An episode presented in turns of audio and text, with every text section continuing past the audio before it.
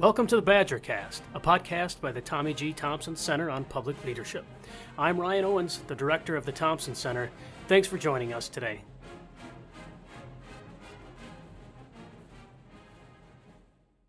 All right, welcome everybody. Uh, we're pleased to have uh, Mike Murphy with us today. As many of you, probably most of you know, Mike Murphy is one of the Republican Party's most successful political consultants, having handled strategy and advertising for more than 26 successful gubernatorial and senatorial campaigns. He ran John McCain's 2000 presidential bid, Arnold Schwarzenegger's 2003 gubernatorial campaign, and spearheaded Jeb Bush's 2016 campaign. He recently gave a presentation at the Thompson Center in uh, Madison, Wisconsin, here, and uh, we're pleased to have him back with us to, to, to talk a little bit more about politics and, and where we are today. So, welcome, Mike. Thanks for being here. Well, thank you for having me, and thank you for that uh, excellent introduction. We left a few of the uh, uh, the fiascos off. I, I, have one footnote on it. I um, I actually ran the super PAC in 2016, not the actual campaign uh, for Jeb, but um, I, I was the knucklehead who blew through 100 million bucks. So we we tried, and we we were short in votes and delegates, but long on being able to sleep afterward because we haven't uh, we haven't done anything to bring, you know, I'm a never Trumper. We haven't done anything to bring kind of that uh, that fungus upon the Republican Party. And I worked for Jeb when he was uh, governor. I did both of his successful gubernatorial races, so he's somebody I have a very high regard of. But I also have a great regard for Wisconsin and the Thompson Center. So it's great to talk to you. Well, you know, we're pleased to have you, and you know, let's let's stay on that theme here uh, with Jeb Bush here for a second. So, in 2000, you know, you helped out, uh, you ran that McCain campaign against George W. Bush, and then you wound up working on Jeb Bush's gubernatorial campaigns. Uh, you were highly successful there. How was that actually working on Jeb's campaign after having sort of worked against uh, George W. Bush's campaign? Well, yeah, Jeb was always great. So the, the the chronology on that is kind of interesting. So in 1998 uh, Jeb ran for the second time. He'd run in '94, mm-hmm. and with the exception of Sally Bradshaw, who was really his right-hand political person, super talented, he decided to try kind of a new approach in the second campaign. So I was incredibly proud to be put on that campaign team as media consultant, and it was a great, fun campaign in '98. And then, you know, a year later. Uh, more or less in you know late '99 or mid to late '99, I signed up for the long shot John McCain campaign with my good friend John Weaver, who was kind of my partner in trouble there. And uh, it was uh, it was you know I was really lucky because I had a hell of a fun time with Jeb and then hell of a fun time with McCain. I have a weakness for these long shot presidential campaigns, and Jeb was very cool about it. Most of my clients, because I was working uh, for John Engler. I think I worked for Tommy in the 98 race. Yep, yep. Uh, I'd worked for Terry Branstad. A lot of the Republican governors, they were mostly for George W. Uh, Engler used to give me a lot of to tease me about it. And, um, uh, but they were all cool. And the, the thing that was kind of remarkable about Jeb was after McCain ran, uh, and, you know, we had our, our, our glories, but we did not win the nomination. Uh, I worked on Jeb's reelect in 2002. And, he's never really confessed it to me, but I kind of know from the water cooler that he got a little bit of static from the White House about that. But he was incredibly loyal, which I will always uh, deeply appreciate. And I think he, Jeb's a very smart pol, and he also knew that it was uh, it was in his interest to have a consultant not only that he worked with well and knew him from the the, the 98 campaign, but was also somebody who wouldn't get shoved around by the White House in 2000 because you know I, I I had worked for his father. I, I Ailes had brought my uh, my buddy and my partner at the time, Alex Castellanos, and I on the media team in '88. Uh, I had worked in, for Dole in '87 as kind of a junior guy, and then we we we were working in '88 for his dad, which was tremendous, and worked again in '92. So I had a relationship with the family, but I knew I was not really on the White House political staff hit parade, having worked for McCain, which was fine with me to be honest. And I could at least in 2002 give Jeb independent advice, and I wasn't worried about you know uh, being invited to lunch or an Easter egg roll to White House or something like that. So it worked out, and the 2002 campaign was fun. We won a big reelect victory, and I've been proud to be associated with Jeb Bush for just about you know every day of my political career. I think he's an astoundingly good person and the kind of reform conservative the party needs more of. Much like a Tommy Thompson or a John Engler, I might add. Right, right. Well, so you mentioned that you kind of have a soft place in your heart for these long shot candidates. Does that mean you're going to be uh, working with Bill Weld? Well, I sent him some money, and uh, I, I Stuart and I, Stuart Stevens, who's his longtime consultant, and I were talking, and uh, uh, uh we're going to kick some ideas around. But uh, no, I think my wife would kill me if I uh, if I went tromping around the winter of New Hampshire yet one more time. But I, you know, it's funny. In the in, I, I've been proud of my client list over the years. I don't really do candidate campaigns. I've kind of gone corporate and initiatives. But um, I in the presidential thing, I, have always thought it, it's always more fun to kind of run the guerrilla campaign against the odds, hmm. and for somebody you think is the best person. So I, I've really been involved in two of them.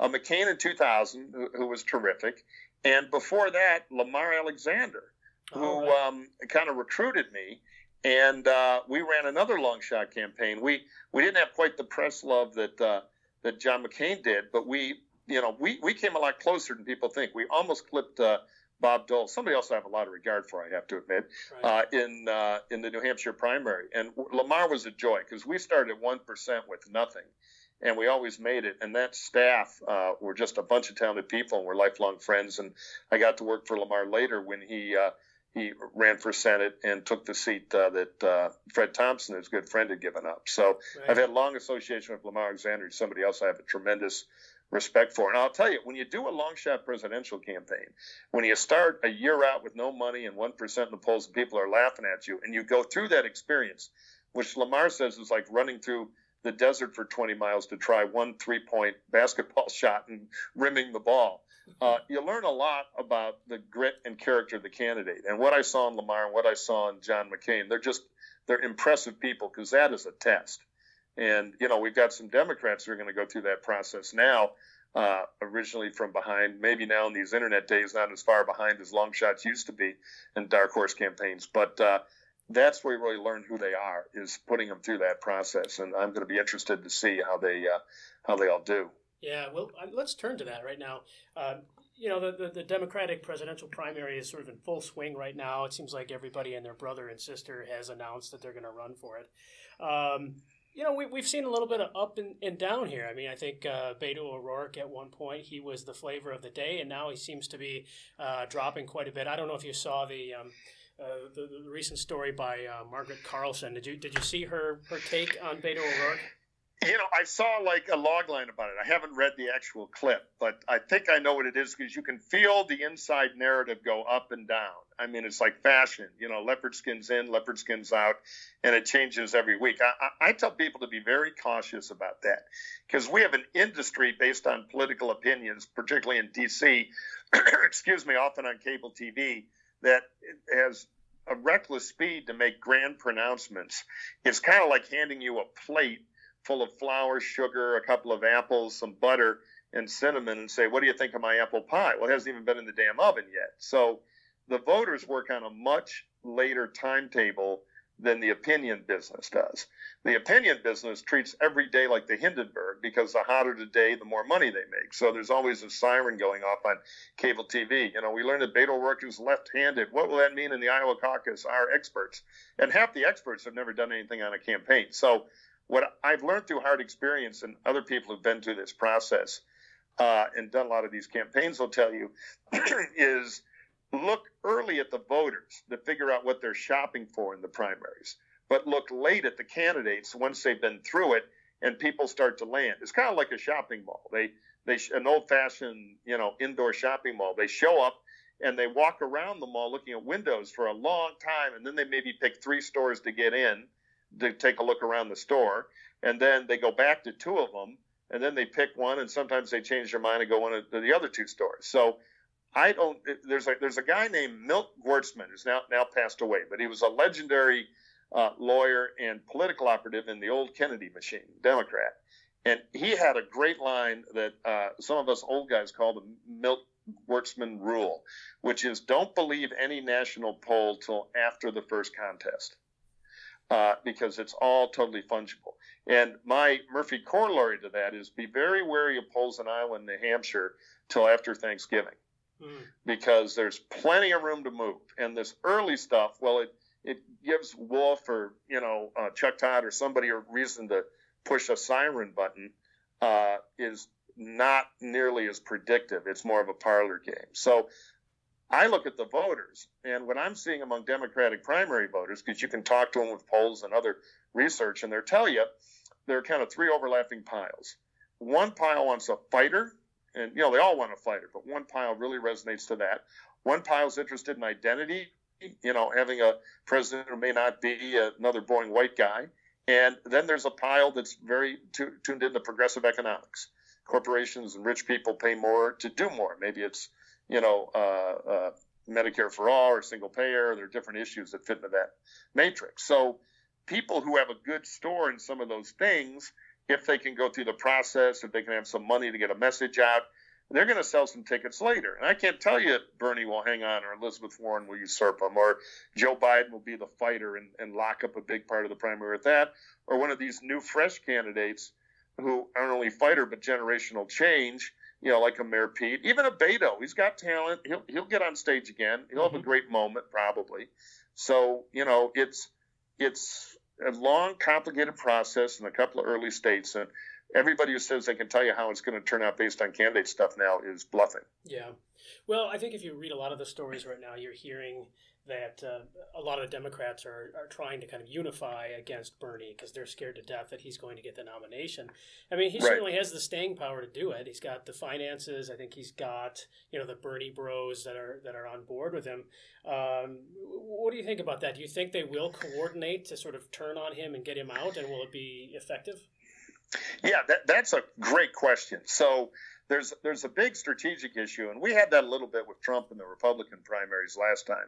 So every campaign looks at Bernie and says, "All right, he's got a big hunk of vote, and he's totally self-funded through small dollar donations. In other words, he has a money machine that doesn't care what the normal gatekeepers think. That's a big change, by the way. In the old days, you had to go be able to work a small room to donors." uh, of either party or institutions that have influence in either party, uh, labor unions or business, depending on which party you're working in. And once you were good in the room, you got the money that paid for the campaign that got the voters.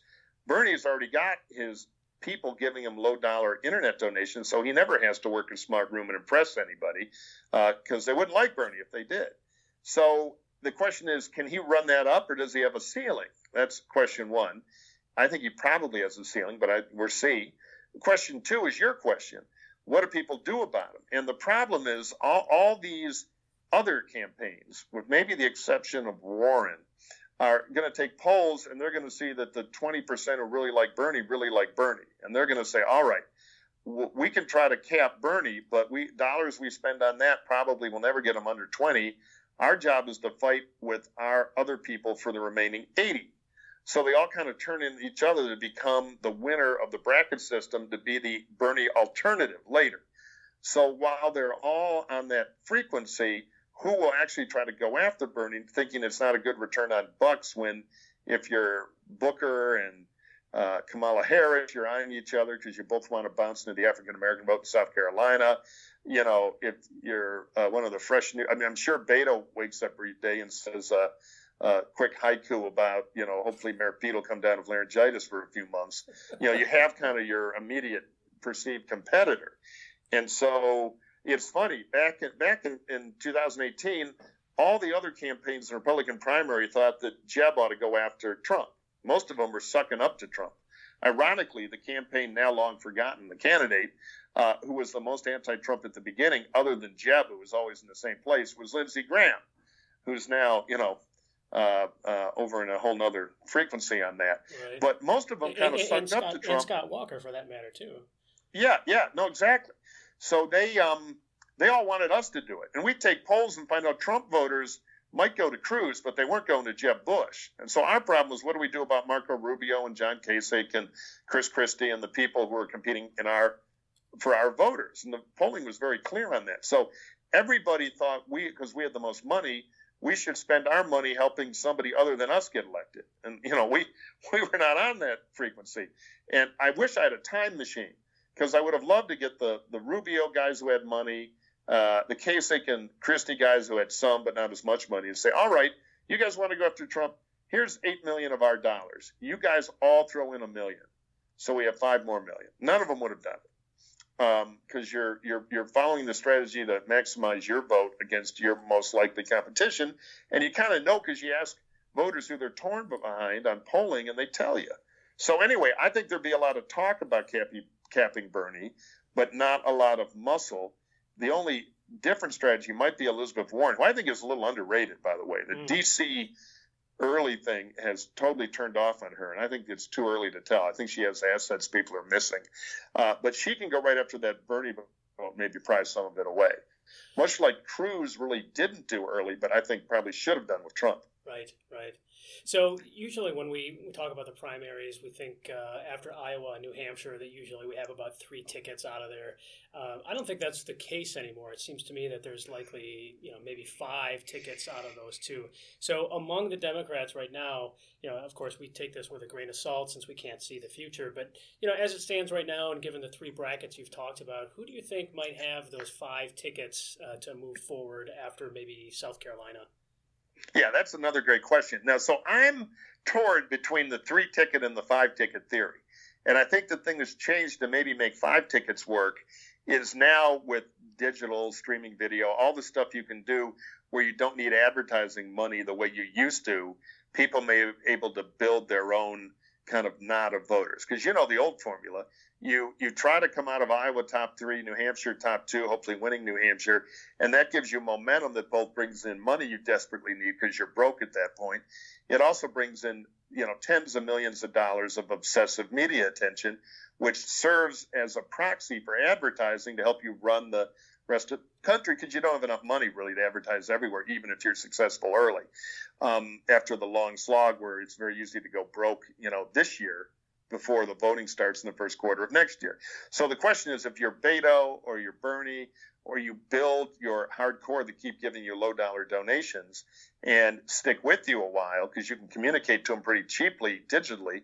You don't need the 100 million bucks of TV. You might be able to last longer. So um, I would say when I look first at Iowa for the top three to five, I'm thinking, will Biden hang in or will he underperform? Will Biden even collapse this year? I think it could happen. I, I, I know and like him, and if he can own fighter, I think he has a ticket to the you know the the the top one of the top positions. But he's undisciplined, and he is not generational change. You look at the history of Democratic primary; they tend to vote for younger candidates. Mm-hmm. So the jury's out there, but Biden starts with something. Bernie starts with something. But if you look at the new fresh people, I think clearly Mayor Pete's got something going on now.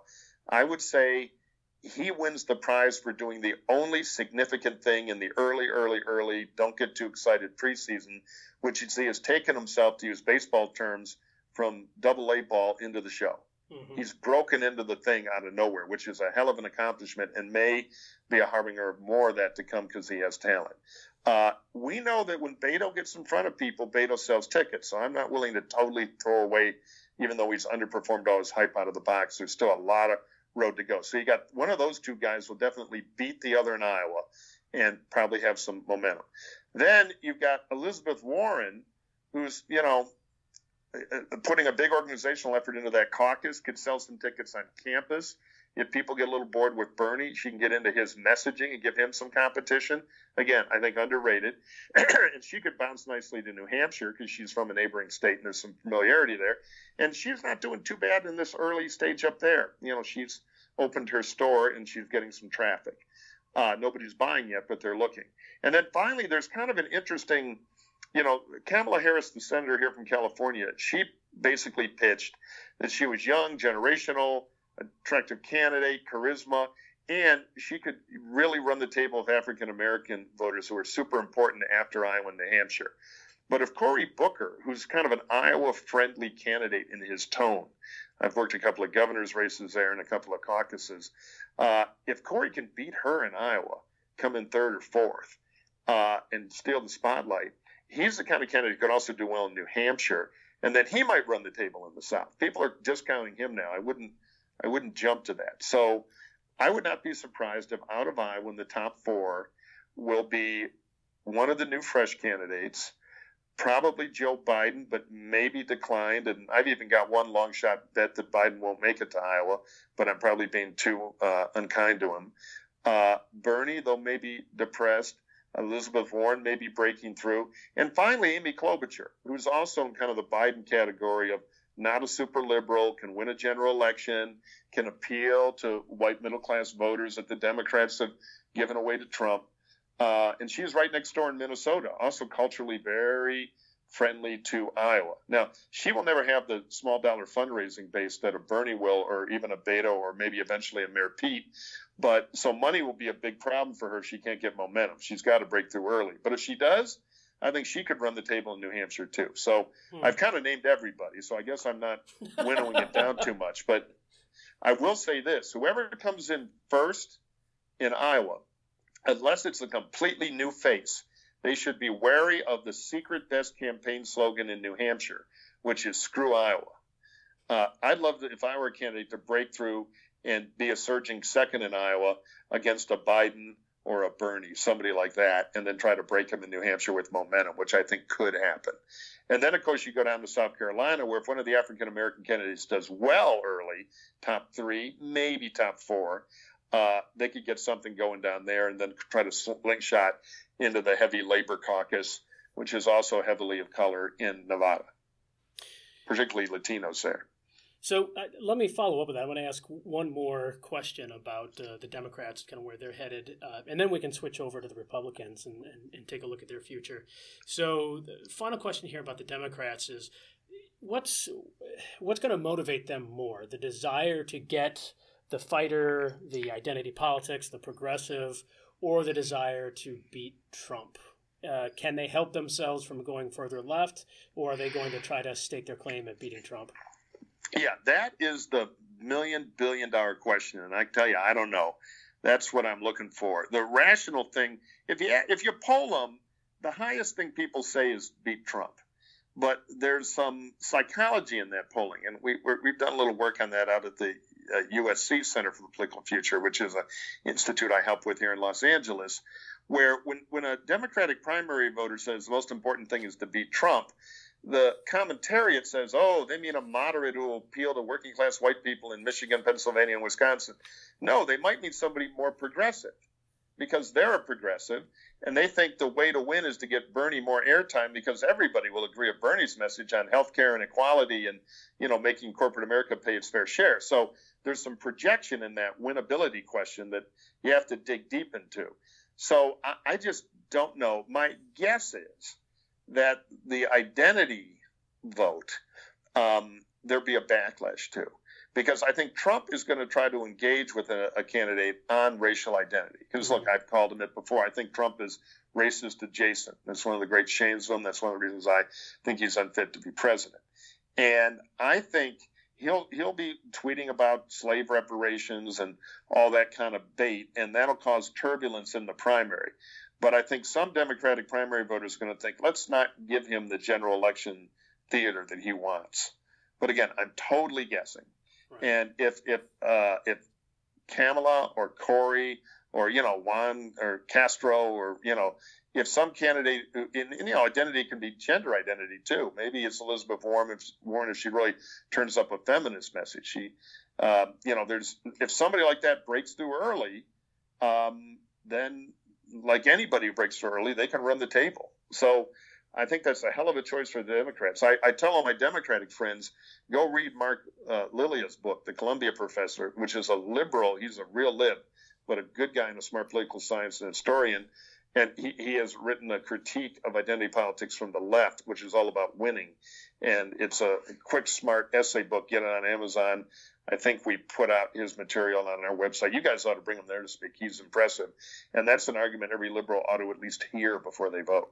So I'm dodging a question I don't really know. I would like to add one more thing before we switch to Republicans. Yeah, yeah. There's one great myth out there I'm trying to knock down because, like all these Washington fads, somebody says it and 25 people on cable who've never run a campaign start repeating it because they don't know, uh, which is this whole thing about the California primary has moved up, so it's more important, which is true.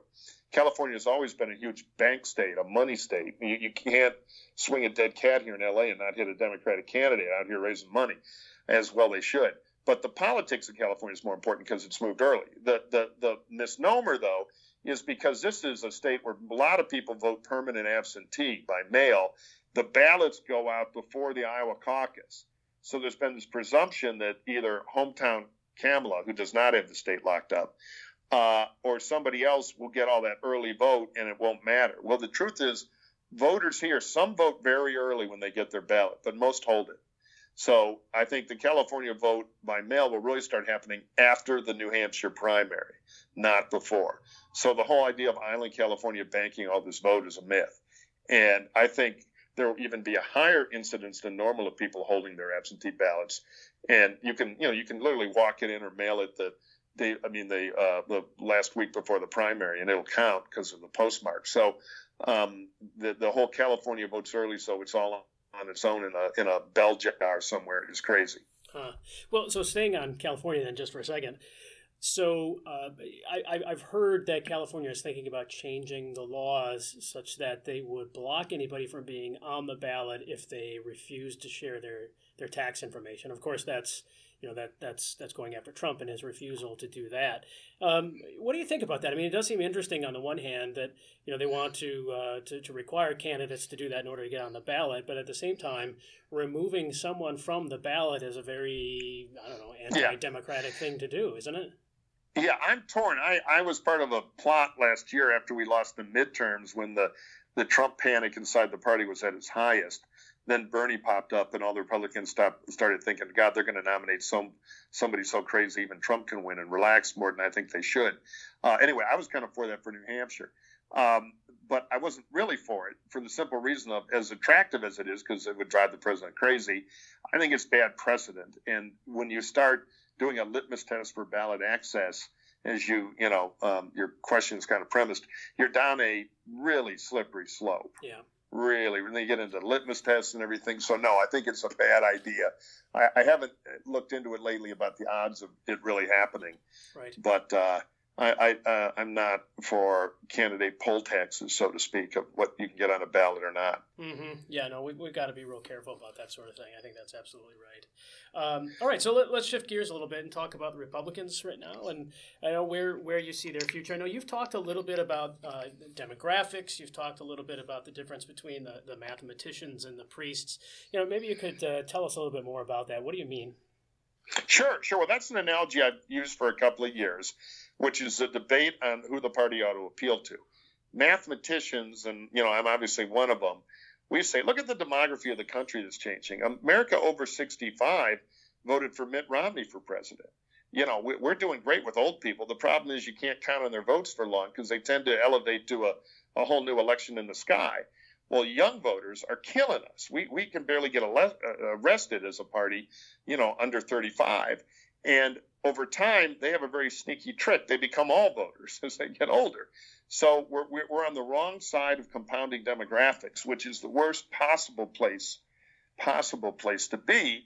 And when you also look at the demography of that changing America, America under 18 is only about 57% Caucasian, and those are the only votes we really get. So we're literally giving away our ability to be a majority party by concentrating on grumpy old white guys like me.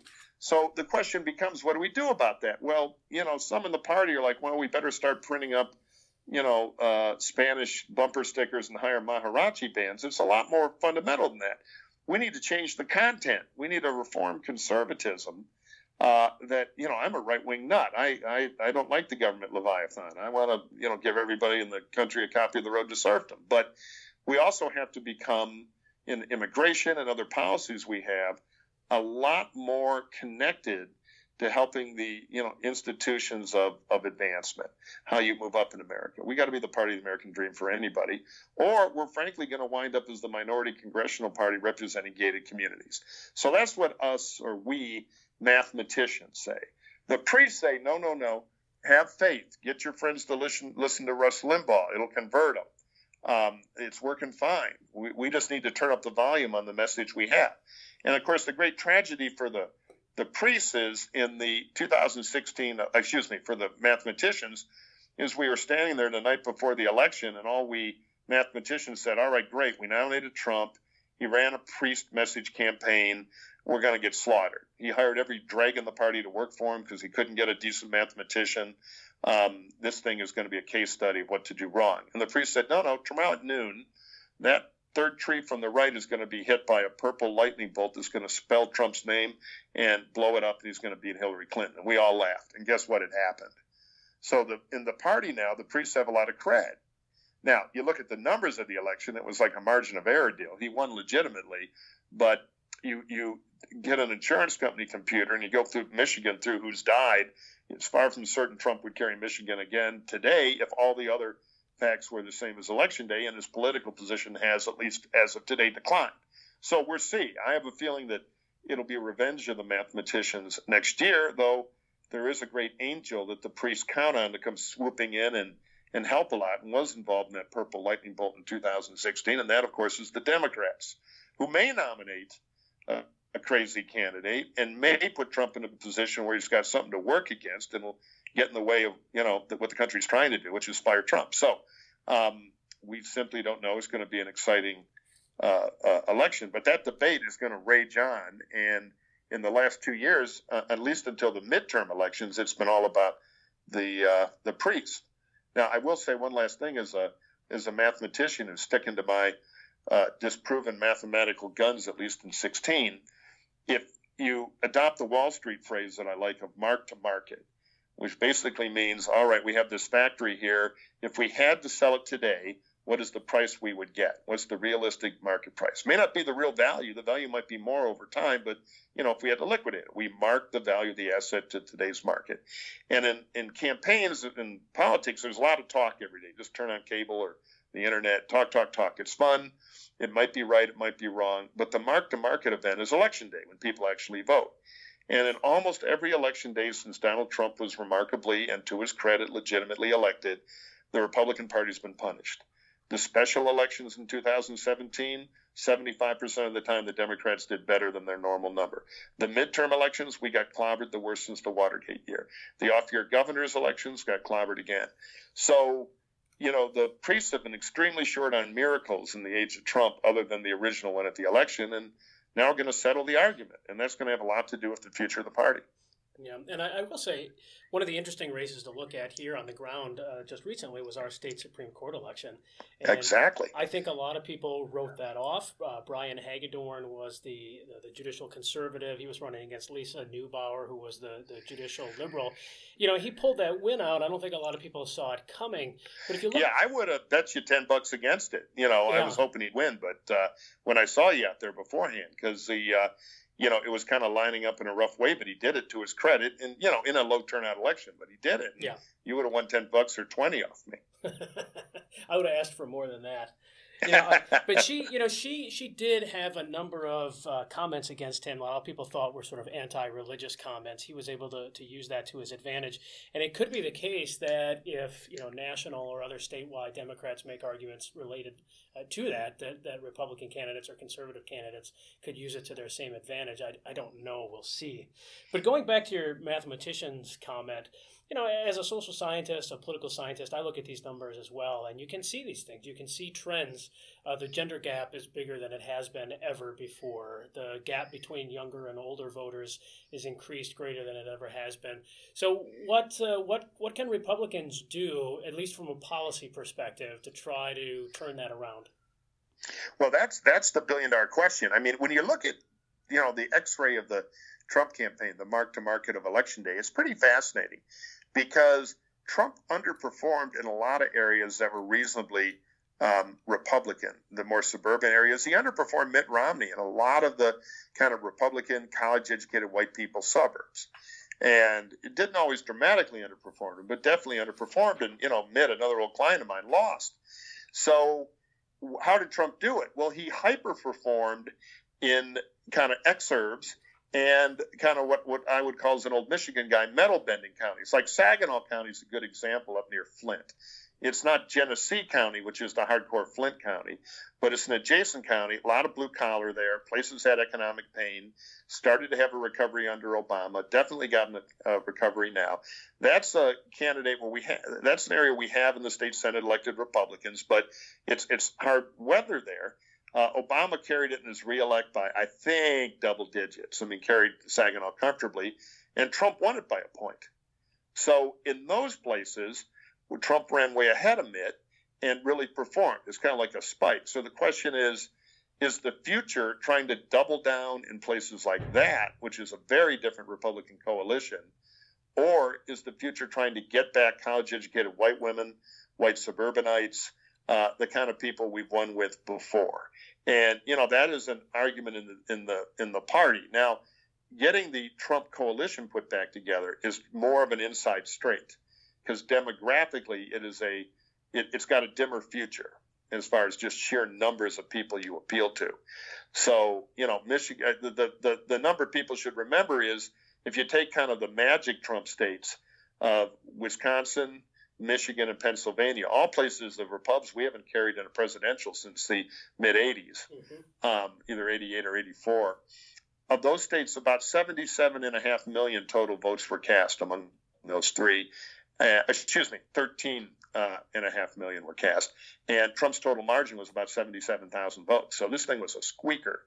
And the question is, can you keep drawing to that inside straight, or do you play what at least historically has been an easier game to get college-educated, you know, white suburbanites back on the Republican wagon, and then try to cut into the rapidly growing Latino vote? which is moving into the middle class, where we ought to be able to make an appeal. It's not about locking up their uncle. And can we, the fastest growing uh, vote in the country is actually the Asian vote, which is small but growing. And we even do worse with Asians than we do with Latinos. So it's, um, it, it's whether you play the demographics of tomorrow, which is what the mathematicians like, but it means policy changes, or do we draw to the inside straight on the other demographics of kind of yesteryear. And, you know, when the Democrats help us, like Hillary did, and when you have kind of a magic storm candidate like Trump, it can go, clearly work. But can you replicate it? Can you brand a party on that? Can you win back the House doing that? You know, we're going to find out. Yeah. Well, one other thing Tommy used to say was, uh, you know, good policy makes for good politics. Right. And, uh, you know, I think that's absolutely right. So, what kind of policies do you think can appeal to these uh, voting groups that, you know, as you point out, are, are, sort of trending away from the Republican Party? I mean, we're thinking about things like energy reform, transportation reform. Um, you know, I think tax reform is going to be something that, uh, you know, regardless of anybody's background, they're typically going to support one way or the other, uh, as long as it's done appropriately.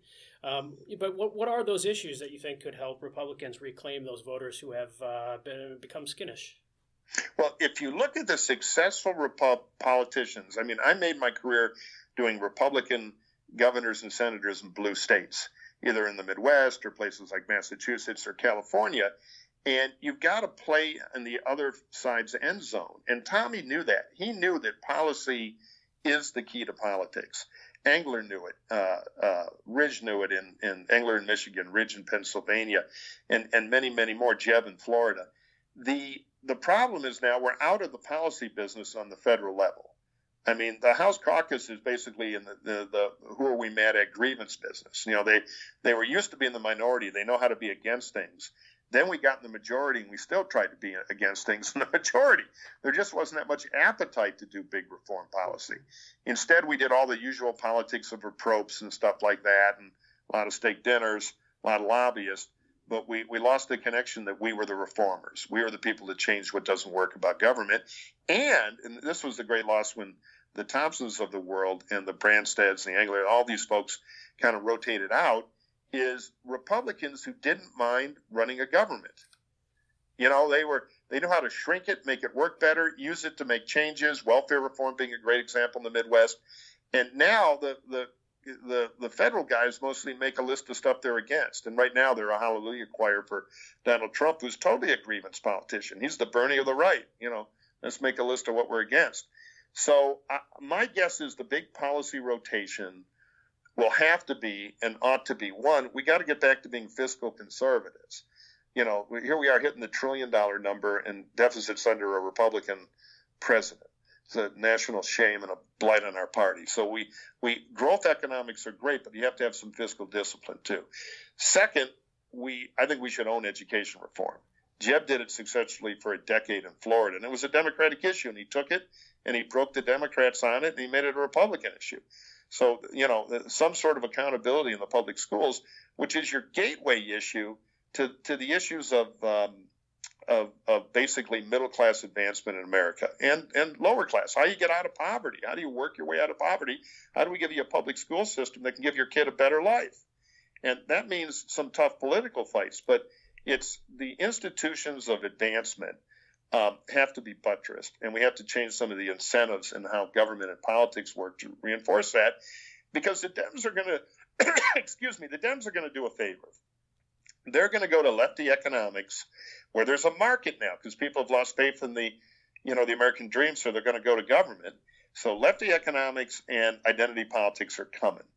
And that leaves, leaves us an opportunity not to run resentment politics, but to replace it with something better that people who work damn hard for a living and don't have enough retirement savings and are worried their wages aren't going up, what something they can invest in um, to, to believe they'll get a better life and we can deliver it. So, you know, the reform conservatism is the answer both for the country and the party, but we're so locked in the grievance business now, and the Democrats are learning it on the left, that it's hard to change because the primary voters – who are demographically a lot older and whiter than some of the voters we need to get over the next decade, are locked in on the grievance stuff.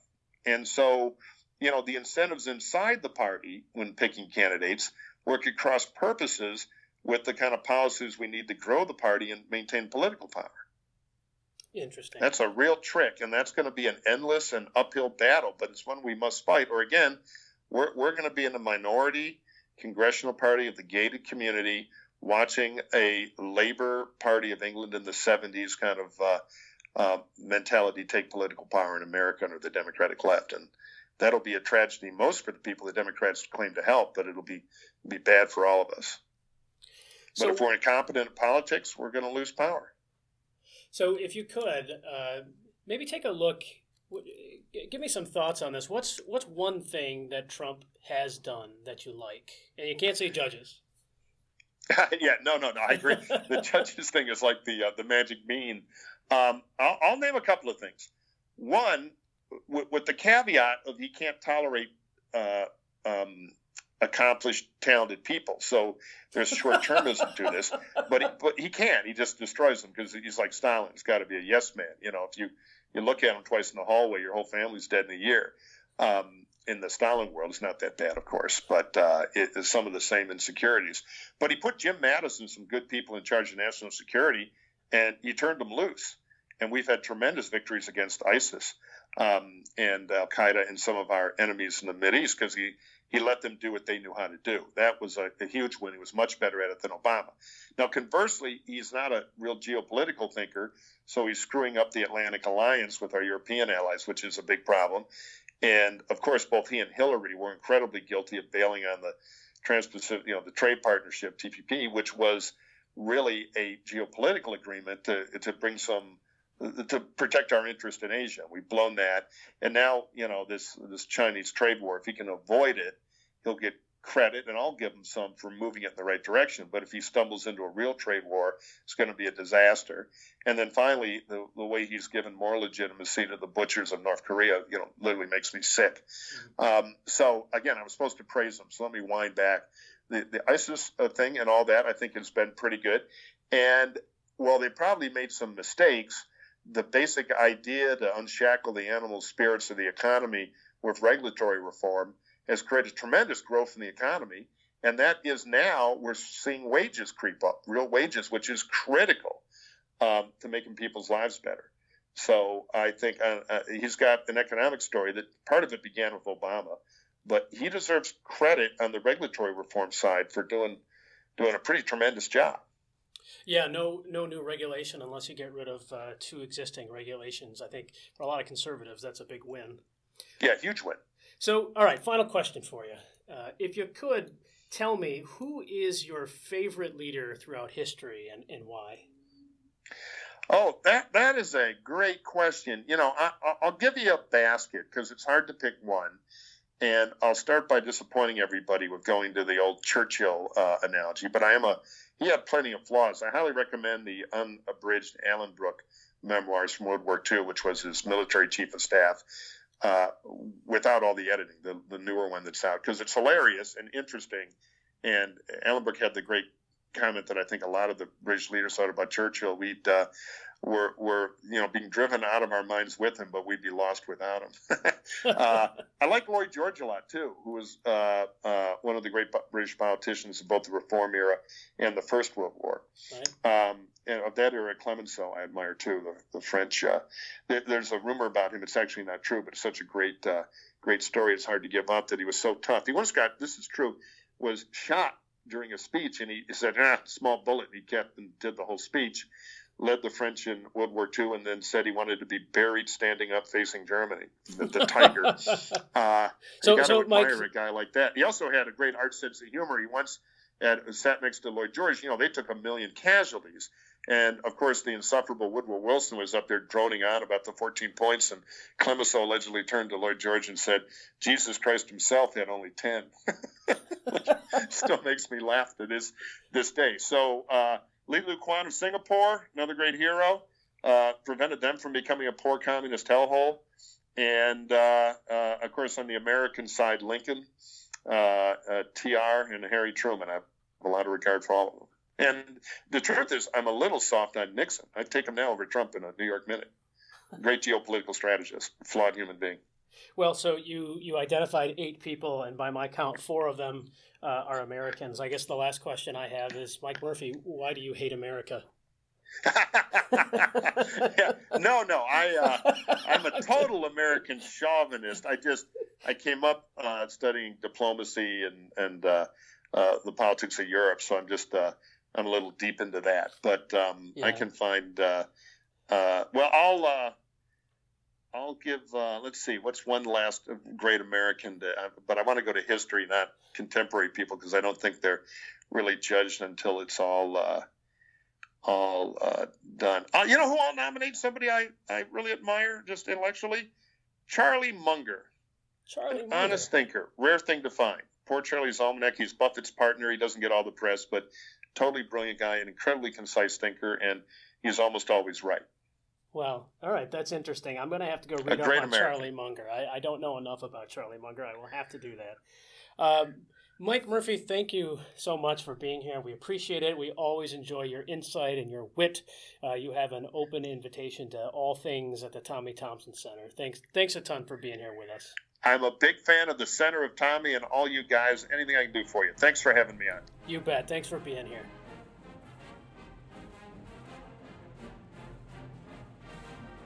Thanks for listening to this podcast from the Tommy Thompson Center on Public Leadership. Uh, if you like what you heard, please share and subscribe to this podcast and leave a favorable review on it. Uh, it helps us to reach a wider audience where we can spread the Thompson Center love more broadly across the state and across the country. The Thompson Center is dedicated to research and programming to bring people together to solve some of Wisconsin's biggest problems. For more information on the center, check us out at thompsoncenter.wisc.edu on Wisconsin.